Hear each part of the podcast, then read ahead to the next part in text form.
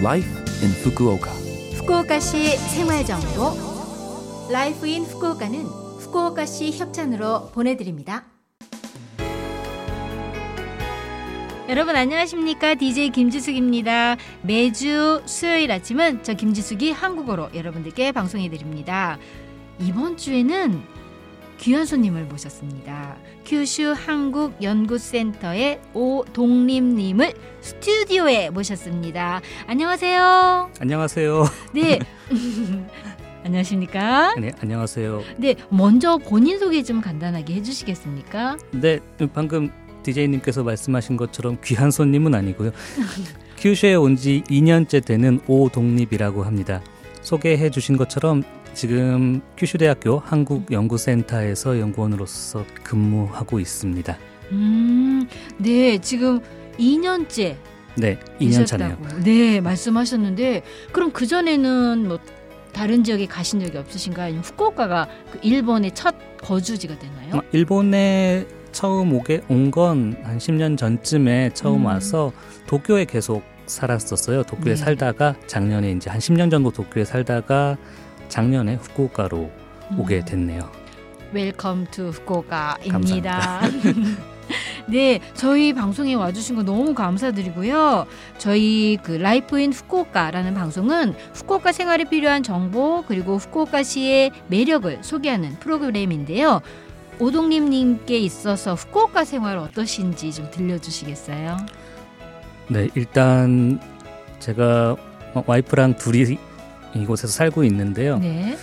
도쿄에 있을 때보다 후쿠오카에 와서 음, 뭐가 제일 많이 달라졌냐라고 와이프하고 둘이 많이 얘기를 해요. 근데 음, 네. 도쿄에 있을 때도 사실은 시간적으로나 뭐 여러 가지로 지금하고 비교했을 때 도쿄에 네. 있을 때가 더 뭐 나쁘거나 하지는 않았거든요. 근데 네. 여기에 와서 1년 정도 지- 생활을 해보니까 묘하게 후쿠오카에서는 뭔가 좀 더 안정되고 뭔가 아. 여유롭고 뭔가 도쿄에서는 보지 못했던 것들을 여기서는 좀 편하게 볼 수 있는 좀 그런 느낌을 좀 받았어요. 그래서 아 저희는 도쿄가 아니라 후쿠오카 체질인가 뭐 이렇게 생각을 하면서 네. 어, 가능한 한 이곳에서 좀 오래 살고 싶다라는 얘기를 참 많이 하고 있거든요. 네. 그만큼 약간 편하고 또 어, 여유 있고 이런 음. 분위기가 확실히 도쿄보다는 크게 느껴지는 것 같아요. 음, 도쿄에서는 미처 보지 못했던 것들을 1년 만에 후쿠오카에서 벌써 보셨는데 어떤 부분을 그렇게 아, 예를 눈에 들면? 네. 어, 저희가 여기 와서 그러니까 제일 많이 하고 있는 것 중에 하나가 이제 주말이나 이렇게 네. 주말이 됐을 때 근처에 가까운데 등산이라든가 이런 거를 다니기 시작을 했어요. 후쿠오카에 와서. 사실 음. 도쿄에서도 뭐 다니고 싶었었는데 워낙 도시가 크고 하다 보니까 산이 없죠. 가볍게 등산을 할수 있는 정말 본격적으로 이렇게 등산하는 거를 찾아가는 건 할 수 있겠지만 네. 그렇게 체력은 안 되고 네. 가볍게 갈 수 있는 산이 가려고 하면 한시간두시간 이렇게 음. 가지 않으면 음, 갈 수가 없으니까 네. 좀큰 마음을 먹지 않으면 가지 못하게 되는데 네. 여기 와서는 정말 자전거 타고 20분 30분 달려서 그냥 땀 좀 뺄 수 있을 정도 사- 올라갈 수 있을 만한 산들이 주변에 많이 있고 네, 네. 또 조금 달려가면 또 마리노아 시티라든가 바다를 네. 볼수 있는 곳도 또 있고 해서 네. 아, 도쿄에서는 좀 즐기지 못했던 음. 그런 자연 뭐 이런 음. 것들도 즐길 수 있게 되고 뭐 건강해진 것 같기도 하고요 그, 그 덕에 네, 네. 좋은 것 같아요. 저하고 좀 취미가 비슷하시네요. 저도 요즘에 그 가까운 집 근처에 낮은 산 네. 오르는 게 저도 취미거든요. 또 조만간 또 산에서 뵐수 아. 있을지도 모르겠네요. 네, 자 그러면 그 후쿠오카와 한국의 유사한 점 이라던가 아니면 또 다른 점으로 해서 그동안 생활하시면서 좀 경험했던 특이한 경험이 있으신가요? 음, 아직 후쿠오카에서 생활이 길지 않아서 음. 뭐 크게 어떤 다른 점이라든가 뭐 특이한 점이라든가 이런 거를 많이 느끼지는 못했지만 확실히 후쿠오카에 와서 느낀 거는 이곳 사람들의 분위기라든가 이런 것들이 한국하고 지리적으로 가까워서 그런지 한국하고 좀 유사한 면들이 많이 있는 것 같아요. 느낌이 그런 그쵸. 것들이 많이 있는 것 같아요. 물론 좋은 것도 있고 나쁜 것도 있을 수 있겠지만 어 뭔가 좀 더 사람들이 좀 더 솔직한 느낌이랄까요? 음. 뭔가 좋고 싫고에 대한 반응이나 뭐 이런 것들이 도쿄에서 만났던 사람들에 비하면 음. 좀더 알기 쉽게 표현을 해주시는 것 같아서 그래서 음. 좀 더 편하게 어, 만날 수 있는 것 같기도 하고 음. 또 음식 같은 경우에도 아무래도 가까워 역사적으로도 그렇고 가까워서 그런지 한국계 음. 하고의 교류 같은 것들이 많은 게 느껴지더라고요. 그래서 뭐 멘타이코 같은 것만 보더라도 네. 한국에서 먹는 것과 뭐 좀 다르긴 형태는 좀 다르지만 네. 그래도 뭔가 그 어, 양념이라든가 뭐 이런 맛 같은 것들이 마치 한국에서 접할 수 있는 그런 음. 느낌하고도 비슷한 면들이 많이 있고 해서 음식도 그렇고 사람도 그렇고 음. 여러 가지로 좀 한국과의 친화적인 것들이 많고 그러다 보니까 사람들도 한국인이라든가 한국 문화라든가 이런 거에 대해서 좀 더 많이 열려 있는 것 같아요. 좀 더 긍정적으로 보는 사람들이 많은 것 같고요. 한국인으로서는 살기에 참 좋지 않나라는 네. 생각을 하게 되네요. 오, 굉장히 그 후쿠오카 예찬을 좀 해주신 것 같은데 어쩜 이 질문이 그럼 좀 음. 중복이 될 수도 있겠네요. 그 후쿠오카 생활을 이제 1년 반 정도 하시고 2년 차 이신데 네. 그 흡족하신 그런 부분이 있으시면 네. 그 다른 한국 분들에게 아 이런 부분 좀 제가 좀 소개해드리고 싶다 이런 거 있으신가요? 음, 뭐 구체적으로 소개해 소개해드릴 수 있는 부분은 많지 않고요. 그러니까 저는 그냥 전체적으로 생각을 했을 때 후쿠오카 물론 많은 분들이 후쿠오카가 좋아서 뭐 여행도 많이 오시고 또 이렇게 좋게 잘 알려져 있는데요.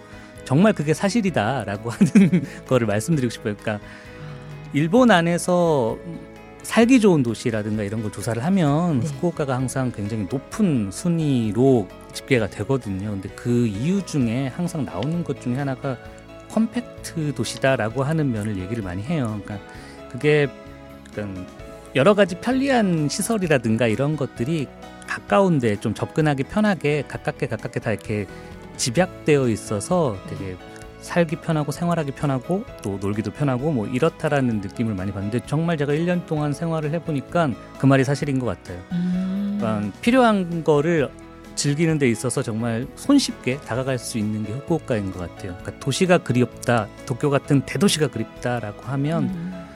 뭐 하카타라든가 하카타역이라든가 이런 데 가면 뭐 신주쿠라든가 이런 데 같이 정말 막 피곤함을 느낄 만큼의 번잡함은 아니지만 하지만 도시의 어떤 소- 그런 소음 같은 게 그 그리울 때는 충분히 그걸 채워줄 수 있을 만큼의 사람들은 있거든요. 그래서 네.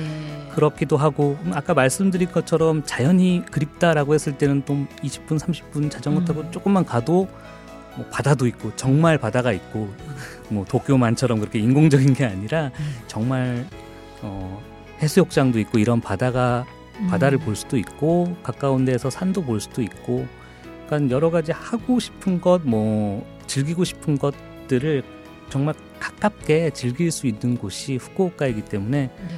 음, 후쿠오카에 관한 여러 가지 좋은 말들 광고들 이런 것들이 진짜다라고 믿고 어. 오시면 될 것 같아요. 아, 오동님 님이 1년 반 만에 2년 차에 벌써 후쿠오카를 완벽하게 분석을 하신 것 같은데 자 그러시면 지금 현재 하고 계신 업무가 후쿠오카에 거주하는 우리 한국 사람들도 관심이 많을 것 같은데요. 좀 더 자세한 정보를 알려주실 수 있을까요? 아, 제가 일하고 있는 규슈대학교 한국연구센터는요. 뭐 이름에서 알 수 있듯이 한국과 관련 연구라든가 뭐 한국 관련 어떤 교류라든가 이런 것들을 해왔던 기구예요. 그러니까 일본 국립대학에서는 처음으로 한국이라는 한국학이라는 타이틀을 간판으로 걸고 만들어진 최초의 이제 연구소라고 하는데요. 그래서 뭐 한국 관련한 연구자분들이라든가 아니면 한국 관련한 문화, 뭐 문학 관련 분들이랑 여러 가지 교류 활동을 하고 있는데 물론 어, 연구소라고 하니까 학술적인 부분 을 많이 생각을 하셔서 일반인들이 좀 참가하기 어렵고 거리가 있다라고 생각하기 쉬운데요. 네. 실제로 저희가 하고 있는 일들 중에 많은 부분은 일반인들도 관심을 가질 만한 부분들이 많이 있거든요. 예를 음. 들면 뭐 한국 소설이라든가 네. 이런 것들을 번역하신 뭐 번역가 분들을 모셔가지고 뭐 편하게 학술적인 얘기가 아니라 그냥 편하게 얘기를 듣는 자리도 만들기도 하고 음. 영화 감독이라든가 이런 분들을 모셔서 한국 관련한 영화라든가 혹은 후쿠오카에 관련한 영화라든가 이런 거를 촬영하신 감독분들 혹은 음. 한국에서 활, 활동하고 있는 뭐 일본인 감독분들 뭐 이런 사, 이런 분들을 모셔서 또 여러 가지 얘기를 음. 듣기도 하고 그래서 한국과 관련한 관심이 있으신 분들은 음, 조금 관심을 가지고 좀 찾아와 주시면 음. 어, 재밌게 또 들을 수 있고 또 참여할 수 있는 이벤트 같은 것도 저희가 많이 하고 있기 때문에 음. 관심을 가져주시면 좋을 것 같아요. 저희 그 규슈대학교 한국연구센터라고 검색하시면 네. 홈페이지가 나오기 때문에 홈페이지에 뭐 지금 예정 중인 이벤트라든가 혹은 음. 뭐 과거에 했던 이벤트라든가 이런 거에 대한 내용들이 올라와 있으니까요. 참고해 주시면 좋으실 것 같아요. 네, 감사합니다. 사실은 저도 몇 번 이제 그 이벤트 참가를 한 적이 있는데 뭔가 그 아카데믹한 느낌이 들어서 내가 가도 되나 싶었는데 또 가면서 가- 이야기를 듣게 되니까 공부도 되고 또 많은 분들과 또 교류를 할 네. 수가 있더라고요. 여러분들 꼭 참고하시기 바랍니다.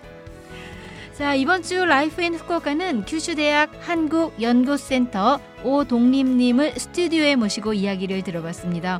오늘 바쁘신 가운데 이렇게 흔쾌히 인터뷰 응해주셔서 너무 감사합니다. 아닙니다. 초대해 주셔서 제가 더 감사합니다. 네, 감사드립니다. 후쿠오카시 생활정보